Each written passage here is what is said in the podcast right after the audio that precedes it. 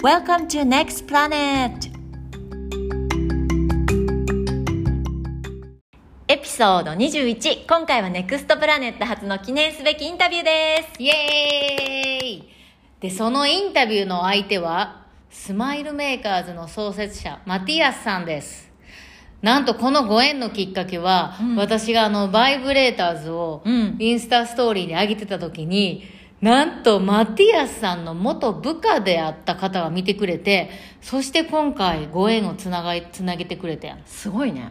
めっちゃすごい、ご縁だよもねう、ほんま世界は狭い。うん、で彼は長年大企業で働いてたんですが、まあ、その安心とか安定を手放してこのバイブレーターを作る道へ進んだ。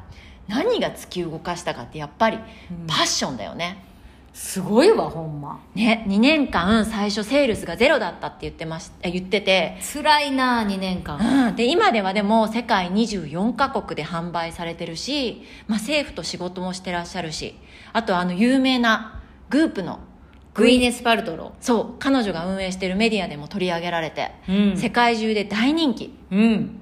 そんなマティアスさんとのインタビューの内容は、そもそも男性である彼がなんでこの女性の性についてこんなにパッションを持ったのかうん。っていうこととか、あとみんながめっちゃ気になる日本人夫婦のセックスレス問題について、これ世界でも有名らしいねんけど、そんなところを彼の見解聞いてみたり、でまあ親が子供にセックスとか性生活とか、どんな風に性のことを伝えていくのっていう話とか、ちょっと英語で長いねんけども、盛りだくさんやから絶対最後まで聞いてほしいです。はいで間に少しずつ日本語訳も入れてるしねうん。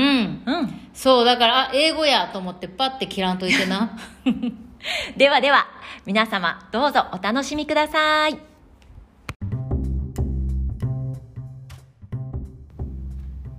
はーいでは今日は、あの、スマイルメーカーのマティアスさんに来ていただいてます。はーい Thank you so much, Matthias, for your time. Thank you very much.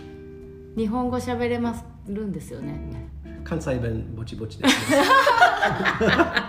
え、大阪に住んでたんですか神戸に住んでた。へー That's where、uh, PNG Yeah. offices? Yeah, so I was uh, 小学生の時 I was in Tokyo. ああ、小学生の時、Yeah. おお父さんの仕事、Mm. I lived in Setagayaku and went to St. Mary's International School.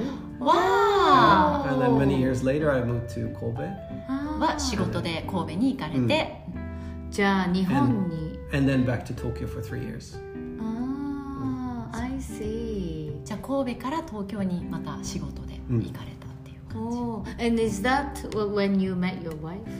Yes. Japanese yeah, wife? Yeah, yeah. Ah, so you and Japan has So much connection. Yeah. Yeah, and and actually we were introduced. So when I moved back to Tokyo, we were introduced by one of my childhood friends that I knew when I was in elementary school. Wow. Yeah, so this uh, girl Amy went to Sacred Heart, and I went to S- St. Mary's. I went to an all boys school. She was in an girls' all girls school, and uh, we were in the swing choir together. So every Wednesday we got to meet girls and dance with them for performances.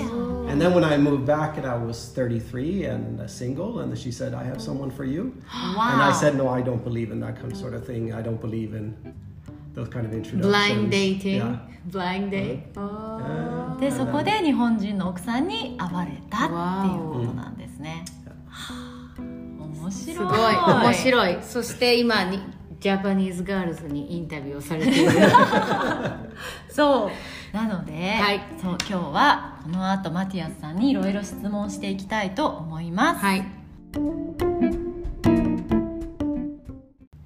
そうなので男性のマティアスさんがどうして女性のセクシャルウェルネスに関心を持ってまた重要だと思ってこのあのスマイルメーカーのミッションを始めたかっていうのが聞いてみたいと思います、はい So for me, I I think it has to do with uh, two two things. One is I grew up with very very strong women. My my sister, uh, my mother, my aunt, my grandmother, all of them were super strong. I mean, if you're at a Christmas dinner, uh, it's very clear who's Who is the head of the women, table? yeah, yeah, yeah. so so um, when we sort of noticed how sexual wellness was being uh, done, and that majority of the sexual wellness products were sold in these uh, adult shops um, that were clearly done completely wrong and more for men to buy and use on women. It just didn't square at all with these strong women that I grew up with. It was sort of insinuating that they didn't have a sexuality on their own. It was sort of they were recipients of pleasure from somebody else, and it just it, it didn't represent them at all. Um, and, and and it felt like uh, with them and with uh, female friends that I have and ex girlfriends that it sort of it felt like to to to to bring it justice you have to represent represent these these strong women that I grew up with and I've known all my life. That that and I think then then it's just for me personally, um, in terms of any kind of injustice, really gets me passionate. Whether it be sexism or racism or social inequalities or poverty, things like that, and and it was clear that female sexual wellness was um, given so many uh, injustices compared to men's sexual wellness. On so many levels legal uh, restrictions and policy and social views cultural views that um, that I really felt passionate about um, sort of undoing that injustice. Mm. And I think to undo a lot of those justices you have to have people on both sides. I think you mm. have to bring men with you on that. If you're mm. going to undo all the all the injustices on, on female sexuality you have to have men as well on, on that. So there was a role for us to play as men in it as well マティアスさんがなぜこう始めようと思ったきっかけっていうのには2つあります。一つは、えー、とその彼の育ってきた環境母親であったりとかお姉さんであったりとても強い女性に囲まれて生活してきたのにこうあの社会の中にある性社会っていうものはとても男性優位の性社会でそのなんか違和感を常に感じていたっていうこと、そして2つ目はどうしてそういう不平不平不平等があるんだろうっていうところにとても疑問に思ったのと同時にその不平等っていうものに対して理解、まあ、この彼がすごいパッションを持って平等にしていきたいっていう気持ち、そう性社会の不平等に関してやっぱりこう対応していくには男性も女性もそれに正面から向かってこう携わっていかないといけないって感じたっていうこの2つの思いから始められたということです。うん、なんか何でも性とか人種とかの不平等は、両方の全てのパートの人とをこうちゃんとステージに上げないといけないっていうところが印象的やったよな、例えばだからこの性の問題やったら女性だけやってもあかんし男性だけでもあかんし、だから両方にうん。こう理解してもらうためにっていうところやってんな。はい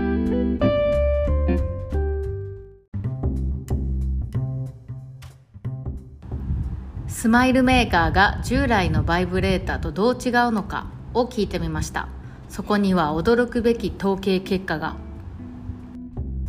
うん That's nice And, and and that's different from the designs that we saw in the sex shops, especially back then, which were more sort of, again, for a man to buy and use on the woman. And that's why so many of those products were very phallic. They were mm. meant to sort of mimic penetrative sex. Mm. They were meant to imitate and mimic more sort of mainstream pornography type mm. sex yes. rather than what what women actually want. Because the smile maker is like a scientifically a lot of research Yes. and then a lot of study about women, the what Yeah. actually makes the women the happiness, like the pleasure for themselves, and Yeah. then created a product. Maybe in the past, the, how the sexual toy was developed was not really studied that much deep, Right. and then the yeah, not the point Yeah. of view from the female side. There Yeah, was yeah. no voice from the females Yeah. yeah. So I mean, at, at its most fundamental level is um, is the the whole topic of external stimulation. I mean, it roughly more than seventy percent of women mm. in every country we've looked at require some sort of external stimulation to orgasm. Mm. But if you look at whether you're looking at pornography or you're looking at sex scenes in Hollywood movies, Mm. most of what you see is penetrative sex. Mm. Yes. So that's how a lot of women grow up believing that they work, and that's how a lot of men grow up believing that their role is. That's and- how I grow up. Yeah, and, and most people do. Yeah. And then what happens is if um, if you're not communicating and if you're not aware of external mm. sti- clitoral stimulation mm. primarily, mm. uh, not only but mostly, then then you might think there's something wrong with you. Why can't I orgasm? Why am I not enjoying this as much as I should? And of course, if she has a male partner, he's thinking, "What's wrong with me? What am I doing wrong?" So the men become victims in this as well. So you know, if you look at our if uh, you look at our lineup uh, of products, uh, we have more external products than internal products because more women prefer external stimulation to orgasm. And then this is normal. Yes. Yes. Yes. yeah. That's the thing. I think many people didn't even think it's normal. They thought something was wrong, or like you know, the ideas they had hold was something completely different. Mm. Yes, and even I think as a like as Japanese woman, or I don't know, it's women in general.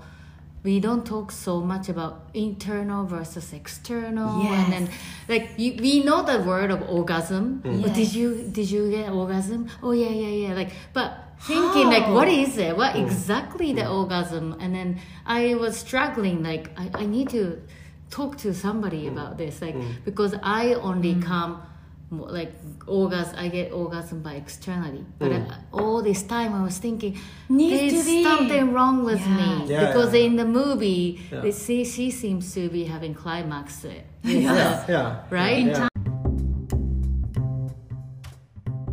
あでスマイルメーカーは女性向けに商品開発をしていて女性の目線でこうセクシュアルプレジャーが感じれるようにマーケットに出してるまあ女性一人が使ってもいいしもちろん女性の方がパートナーも使ってもいいっていう考えで作られてるという感じですよね。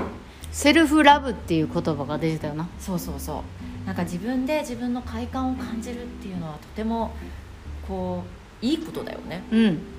うん。でなんかまあ実際でも今までのバイブレーターとかっていうのはこの男性目線から作られてる商品が多くてでまあその映画とかポルノとかも実際に性行為をしてて性器が中に入ってる時に行くみたいなうん。そういうのが多い多い印象じゃない？うんめっちゃそう。なんかそれが男のもうファンタジーっていうかさ、中で行かせたイエーイみたいなさ。あるよね、うん。でも、うん。なんか思っなんかそういう話さ昔してなかった、うん。なんかえなんかさ、ね、中で行く人行かない人みたいな。してた。してたし自分でなんか中で行けないっていうことにすごいコンプレックス感じてたし私は。あでもまさにマティアスが、いやでも統計では70%の女性はそのエクスターナルプレジャー外で行くだから手とかうん。口とかいうことやな、そうそうそうそう。とかなんかもう別に中で、中にこう中で別に行くのは普通じゃないっていうか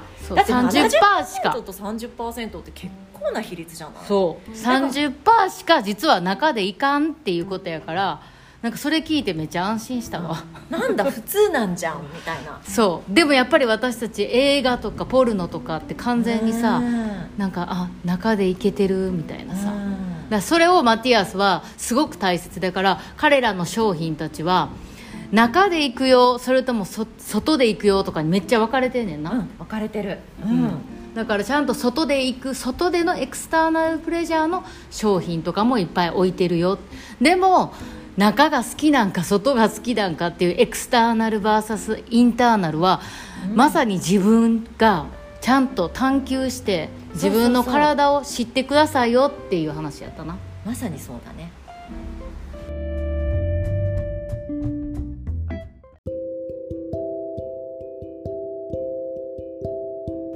次の質問はマティアスさんが考える本当の性教育とはについて聞いてみました。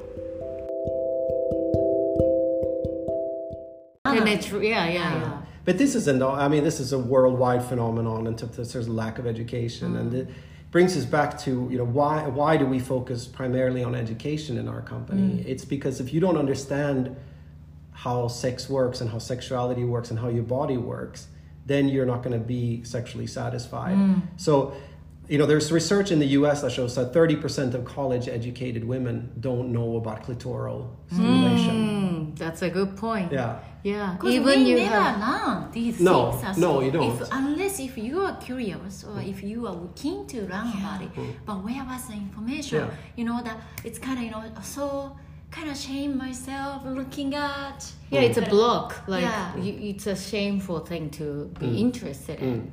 Yeah, so I mean, even in Sweden, which is a very liberal country, mm. uh, or believes itself to be more liberal than it actually is, sexual education is essentially, it's, it, you know, trying to put condoms on bananas and things like that. Mm-hmm. Okay, mm. so if you're going to have sex, protect yourself and get, against unwanted pregnancies and against STDs, mm. sexually transmitted diseases, but nothing about how do you make it pleasurable. Yeah. Nothing around Yeah. what's the role of the clitoris and how do you stimulate it. Mm. So they're they're Yeah. not training you for enjoyable sex. They're just training you to avoid the risks. Mm-hmm. Mm-hmm. Interesting. Protection versus Yes. pleasure. Yes. They're two Yeah. different things. Yeah, mm. and I, ironically, um, there's plenty of research that shows that a pleasure positive type of education mm. better uh, achieve, achieves results in people taking precautions. Mm. So oh. it has a better success rate in getting people to.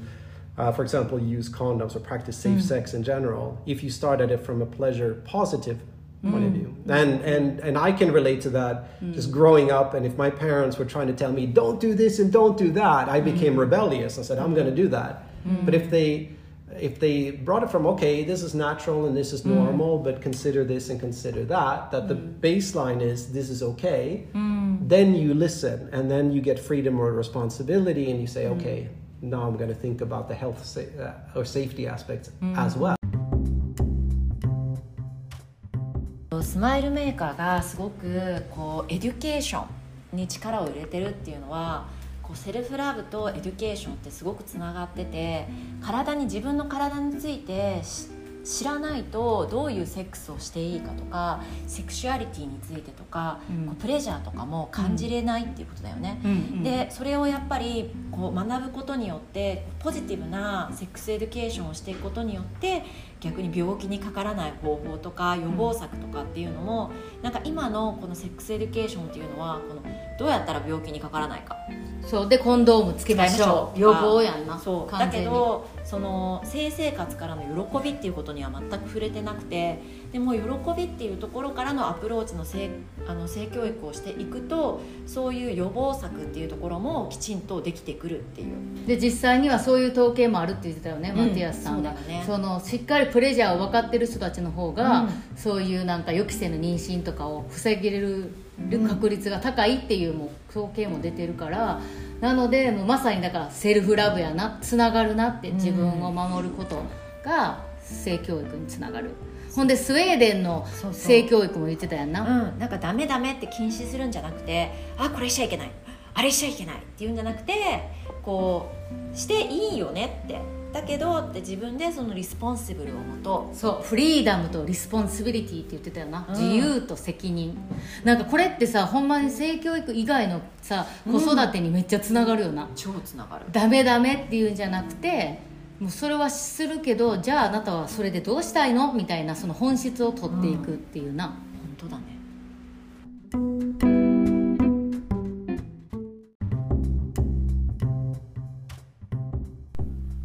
このインタビューをするにあたってまあいろいろリサーチしてそこで日本人夫婦のセックス率が他の国と比べてすごく低いという統計をや記事をたくさん見つけたんですよね。でそれについてまスウェーデン人であるマティアスさんになんでそうなのかっていう見解を伺ってみました。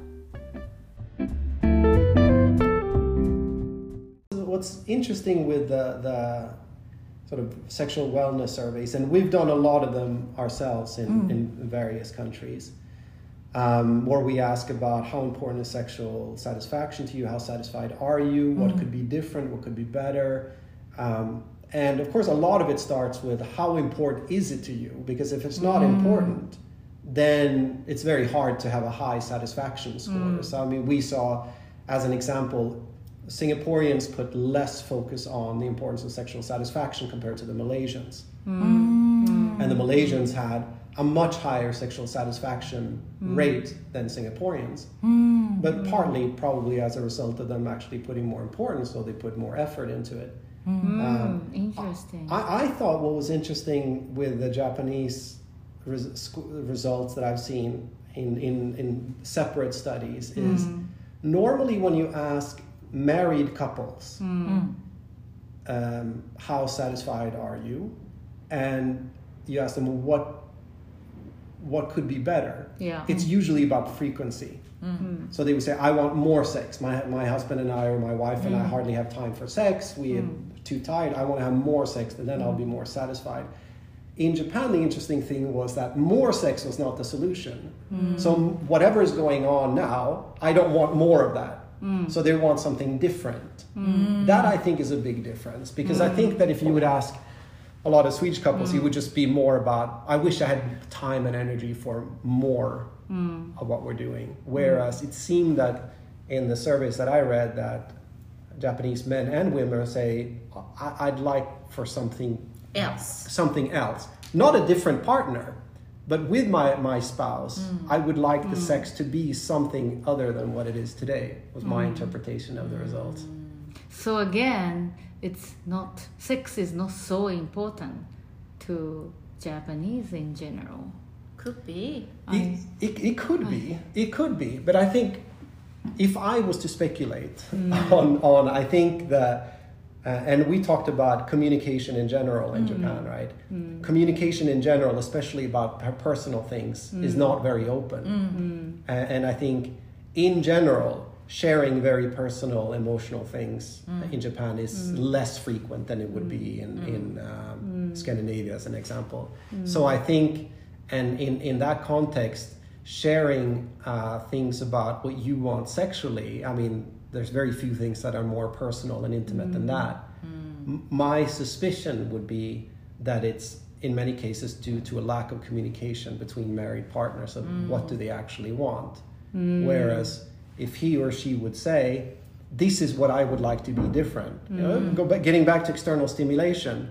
You know, if she would say, I, I, I appreciate your efforts. This is not how I orgasm. I would prefer external stimulation at the same time or separate. And he would go, ah, okay, I didn't know. Yeah. So I don't think it's bad intent for anybody. But so it's a more of the, the couple relationship open conversation open Yeah. relationship makes it more intimacy と日本のセック スレスについてどう思うかっていうところをちょっとマティアスに聞いてみたんだけど、はいその各国において文化や国においてその性生活に対するセクシャリセックスサティスファクション、セックスの満足度やな。うん、うん。がすごい違うっていう話をしてて、で例えばシンガポールとマレーシアだったらシンガポールに対してマレーシアの方がすごく高い、セックスの満足度がね。でそれは満足度が高いっていうのは、うん。セックスに対して重きを置いてる。それを大切なものやと思ってるかどうかっていうのが満足度につながってんじゃないかってマティアスは言ってたよな。そうだよね。だからさなんかさじゃあなん日本はじゃあ結婚してて結婚してる日本人がこうセックスサティスファクションっていうのは満足度がめっちゃ低いってことは、私たちはそれほどか大切にしてないのかってこと。うん。なんかな、どうなんやろうね。そこはちょっとこれから考えていきたいとこだよね、うん。まあでもそのさっき言ってたのがそのアンケートの結果こう頻度っていうのはそんなに関係なくてなんかこう一緒にいる時間とかセックスが大切って考えてるかどうかっていうところが、まあ、関わってくるっていうのとあとは日本は特にコミュニケーションっていうのがセックスにもすごく影響してるんじゃないのかって言ってたよね。うん、なんか日本人のやっぱコミュニケーションの取り方が他の国とはちょっと違って、うん。何でもかんでも言ったりすごい細かいことはやっぱ言わないっていうか維新伝心とかさ、うんうん。そういうのを大切にするからやっぱセックスの話とかもあんませえへんやんせんよね、うん。夫婦でさそういう話をしたりとか。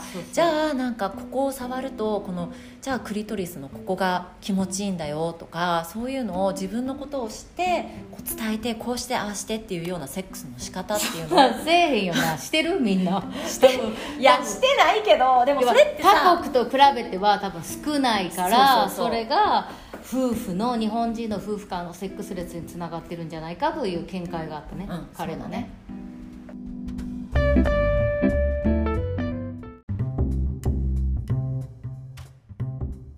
で次の質問はこの、えー、とスマイルメーカーズのバイブレーターたちは今24カ国世界の24カ国で発売されてるっていうねんけどなんと我が日本はまだ進出できてないっていうことやって、でそれでえー、なんで日本の人たち日本の女性にぜひ届けたいということでなんで日本のマーケットではまだ売り出せれないのかっていうことを聞いてみたら、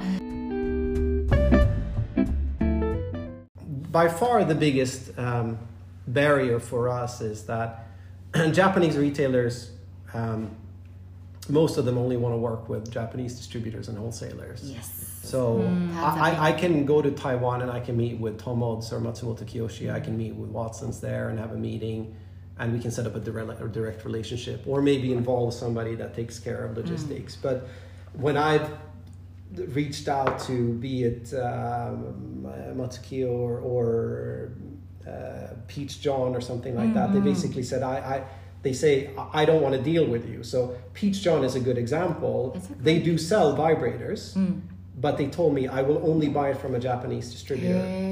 And and um, so and I say, but I can tell you that our products are better than what you're selling. They're more relevant for your audience. Uh, but she said you need to find a The Japanese wholesaler.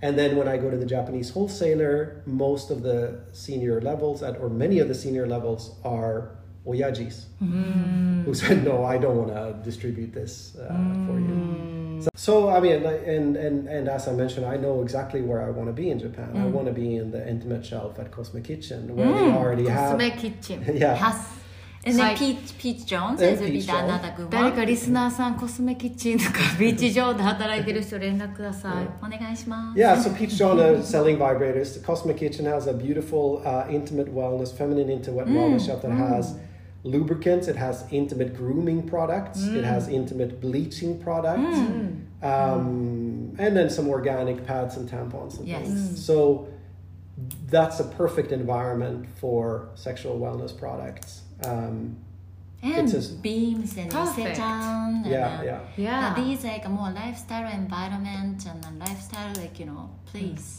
Yeah. そのセックスショップじゃなくてねそうこそういうところがいいこのベースメントの地下に行くじゃなくて、うん It's like nice nice shop Yeah, and you've you've seen it as Isetan at, at Isetan, Yeah. you know, very Yes public シンガポー here. 伊勢丹 So it's just And- like you know, yoga wear and then like you know cosme Lifestyle cosmetics and section. yeah, in between there is a smile maker. Yeah, and if you look at uh, Tomods, uh, you know Tomods, the pharmacy that, that they have in, in Japan as well. Yeah.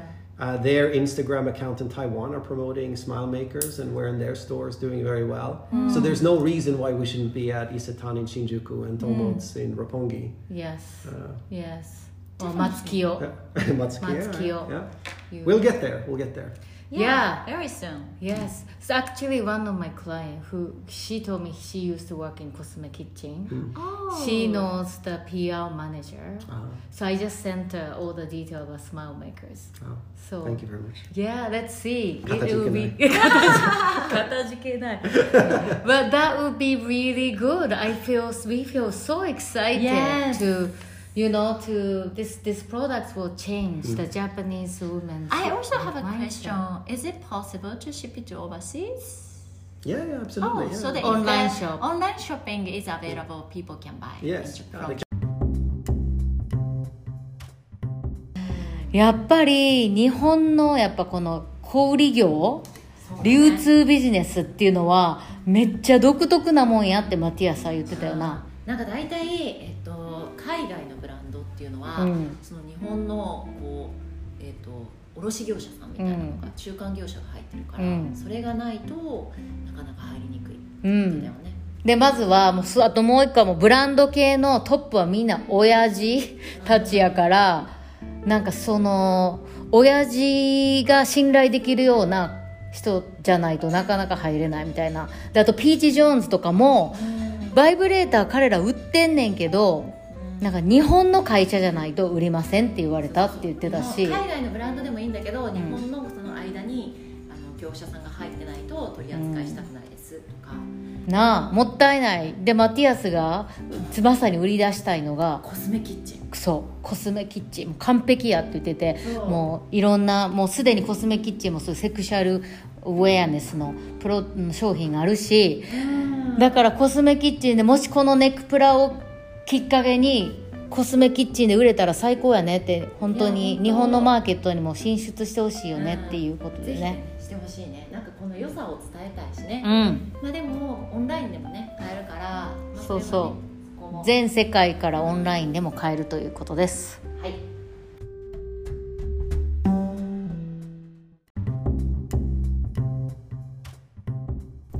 私も真由子も、まあえー、と母親として親としてその子供がどんどん大きくなってすごいいろんな質問をしてくるんですよね。子供が性に対してとかね。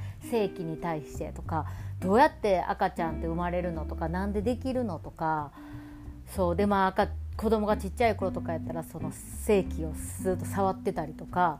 なんかそういうことに対してなんかどんな風にどういうふうに親として伝えたりリアクションしたりしていいのかっていうのは、まあ、常になんか疑問に思っててどれが答えなんかがわからないまま、まあ、よくママ友と話したりとかどうするとか、まあ、話してるんですけどその辺りについてマティアスさんはなんかどんな風に考えるのかなでそしてあとスウェーデン、まあ、こう結構性教育とかが進んでる彼らが育ったスウェーデンではどんな風になんか親が伝えてるのやろっていうことを聞いてみましたどうぞ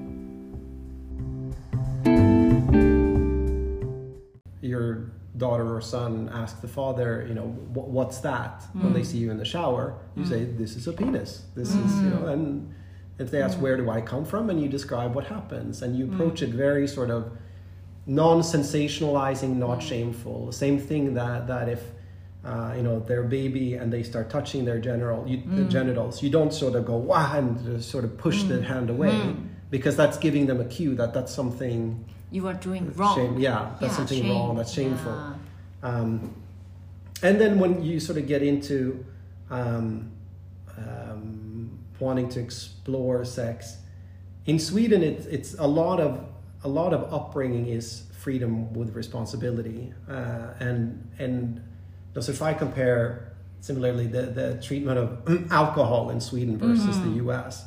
When I was in high school and we would go to parties, my dad would give me a bottle of wine and he would say, um, Wow. Yeah, yeah. He said, You can bring this, but I want you to only drink this. I don't want you to drink anything else because in Sweden, people drink homemade alcohol that can go very bad. Or they can oh. drink very hard liquor that makes them sort of wake up somewhere having no idea how they got there. So he said, mm. This is what you're going to drink. I don't want you to drink more, and I don't want you to drink anything else. Mm. And, and that gave me a tremendous sense of responsibility. Yes. Like, yeah, I owe it to mm. my dad that that's what I'm going to do. And if you compare that with a lot of parents in the States that say, no, no, no, you can't drink alcohol, I don't support no it. alcohol. Then once they get to college, uh, they overdo it. They go crazy. crazy. They can't handle it, and they end up with having a lot of problems. Similarly, with sex, me and most of my friends could have girlfriends uh, staying over in high school. So my girlfriend would spend the night uh, at my house.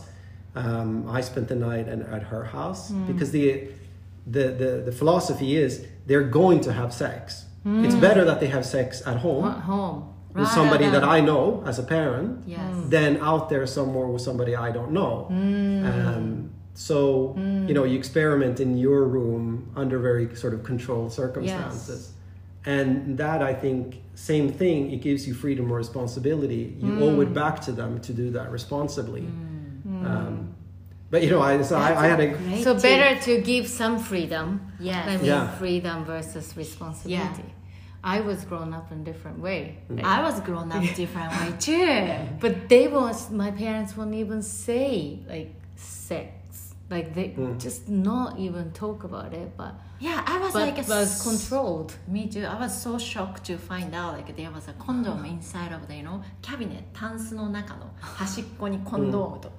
What to do? Kind but of we are so curious right Yeah. so we do all sorts of things No, so I, I mean, it's, it's just all very uh, sort of, sort of uh, not dramatized. I remember one time I had brought a girl home in high school, and I wake up and she's already up and she's having breakfast with my parents, and like, oh, good morning, you know, not not mentioning. You don't need to mention something, and then conversely, uh, my girlfriend's mother one morning she said, "Oh, I heard the two of you last night. You're going for a very long time. You know, good for you. That you're What? very ginky." really yeah, and I was a little bit embarrassed by it, But but, you know. still- your parents are so open Yeah, so that was her parents. My parents didn't parents. really say much, but they didn't need to say much because it's Yeah. just no drama to it, right? That's Yeah. a good tip. that's a very good tip. That's tip. a very good tip. Mm. Very different mm. way of doing it from the Japanese parents. And, and, and even earlier, I mean, I remember being very, very young and sort of because Swedes are nude a lot.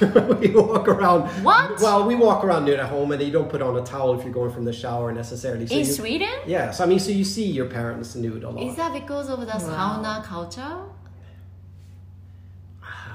well that's No, the self-love part- Oh, well, self-love Well, culture. part, part, partly, partly has to do with like, yeah, you're in the sauna nude, but but also just um, In general. it's just cultural. It's right? cultural. You and feel- and and so so I I, re- I remember um, being I don't know how old I was, but let's say I was maybe six or something, and and actually like looking at my mother naked and you know asking about her genitals and asking my dad, "Do you really put your penis in there?" And he's like, "Yeah, yeah, yeah." And I was like, "Oh wow, that's strange." And um, but they were very sort of yeah Open. Yeah, that's what happens. And- No drama. で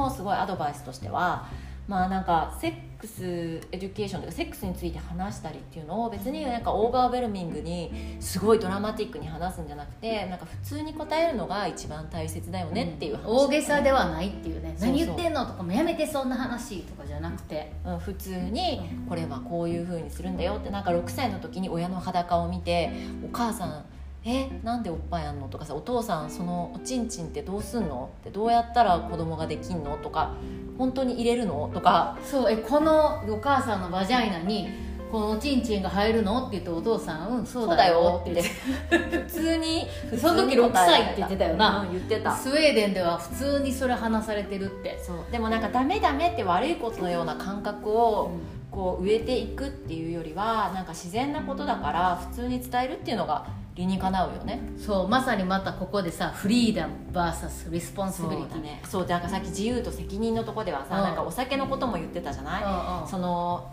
えー、とティーンの時に10代10何歳の時？高校生。高校生の時がそうなんか友達のパーティーに呼ばれてお父さんからワインのボトルを渡されて飲んでいいけどこの量だけにしなねって。であとはなんか他にもすごい自家製で作ったりしてなんかすごい気持ち悪くなったりとかポイズンな感じになっちゃうことがあるからこのワインは安全だから飲むんだったらこれを飲んで楽しみなよみたいな感じで渡されたって言ってて、すごいよな。なんかダメだよ飲んじゃダメだよお酒って言われるんじゃなくて飲んでもいいよってでも自分の責任で飲みなよって。で飲むんだったら安全に楽しく飲みなよっていう、うんセックスも一緒って言ってたよな、うん。高校生の時に彼女をお家に、彼女のお泊まりもしてたって言ってたやん。そうそうそう。で彼女の家に呼ばれて彼女の家の、家でお泊まりをしてでなんかもうさ十何歳とかだと前提としてセックスしてみたいとかしたいっていう気持ちがあるのを分かっててそこでなんか変にさ隠れて他の知らない人とするよりは変な場所でなとかな、うん。隠れてやるよりはもう前提でするからじゃあ家でしてねっていうのでそうそうそう。お泊まりも OK みたいな。教育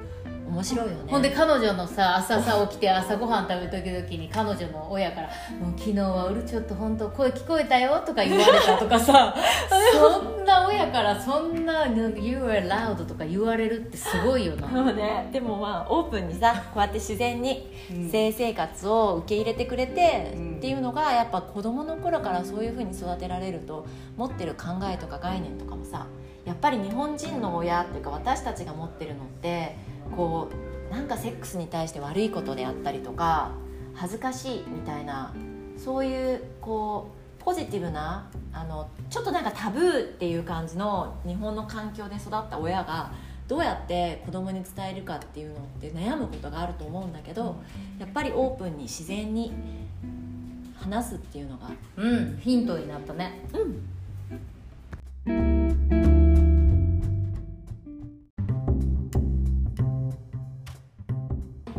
あ最後の質問としてスマイルメーカーから日本人の女性に届けたいメッセージは何ですか the biggest thing, if you if you look at our our uh, our designs and our communication, it's lighthearted and it's fun and it's approachable. Same thing. Don't dramatize it too much. Don't sensationalize it. This is a normal, natural, fun, everyday thing. So, and we hope that comes across with how how the products are Yes. shaped and how we talk about the product. Definitely. That's the overarching thing. Then after that, we have our um, brand's tagline, which is "Discover Yourself," and that is really like if you look at our products, each one is designed to do different things, and that is to say, our entire bodies are erogenous zones. It's more to uh, to um, sexual pleasure for for a woman than a vagina, and it's more uh, than um, than a penis for a man. And vagina, I'm talking specifically about the internal part, not the vulva and clitoris and everything. So we're all erogenous zones. So we design our products that you should discover yourself and you can try each of the products to figure out what works for you. Frenchman, more light-hearted, soft, erogenous. You can use it on your neck, on your breasts, on your clitoris. Or fireman, a bit more sort of uh, pointed on your labia and clitoris. Or is it mm. the tennis coach with a G spot? Mm. Millionaire, just to sort of you can use internally and mm. externally, so on. So it's it's discover yourself and figure out what's pleasurable to you because everybody's different, Yeah. and and what works for somebody else doesn't necessarily work for you. Um, Everyone is different, yeah. Discover hmm. yourself hmm. そう。でマティアスの伝えたいメッセージの中ではなんかこのデザインとかコミュニケーションからも分かるようにドラマタイズをしないで、うん。こう普通のことだよっていうのが伝えたいって言ってたね。ドラマタイズっていうのは例えばもうタブーとかじゃなくしあこれあかんこれやばいとか逆にうわもうすごい。すすごいみたいなななんかそんなんじゃなくてもうニュートラルっていう普通に食欲みたいな感じであるもんだってことねあとは、えっと、自己探求をしてみてって言ってたね。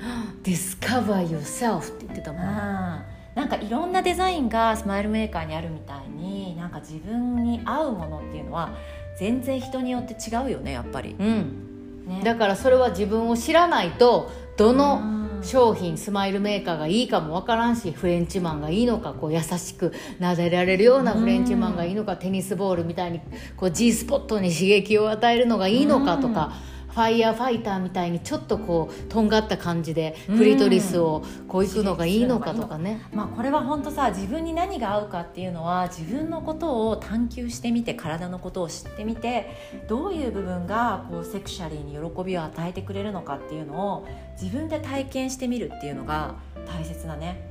いやそれってさもう人生そのものじゃない？いやもう本当自分を知るってさほんまにだからネクストプラネットで私たちさうんこのこのプロダクトやたらもう取り上げてるのってそこやな。いやマジそれ。もう本当になんかさ自分を知るって知ってるようで私本当に知らないことがたくさんあって、うん。なんか体のことにしろ、うん。なんかこの、まあ、スマイルメーカーもその体を知るツール心を知るツールじゃない、うん。でピラティスにしても、うん。すごく体の中を知るツールヨガにしてもね、うん。だしなんかこう自己探求をしていく自分を知っていくっていうのは、すごい壮絶なるジャーニーだと思うんだよね。うん、ほんまにそう。で、うん。そのやり方はいろいろあって。うん、でもどんなやり方でもいいけどあなたがいい一番ここ心地のいい方法で探求していきたいですよたいいですよっていうことの一つが、スマイルメーカーやってんな。本当そうだね。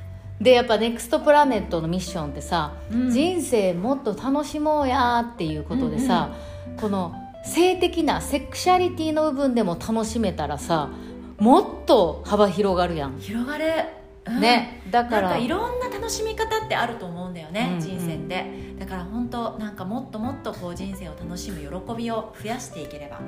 まさにそれが私たちの今回のこのインタビューの目的やんな。うん。伝わったら嬉しいです。はい。長い間聞いてくれてありがとうございました。皆さんからのご意見ご感想待ってます。ありがとう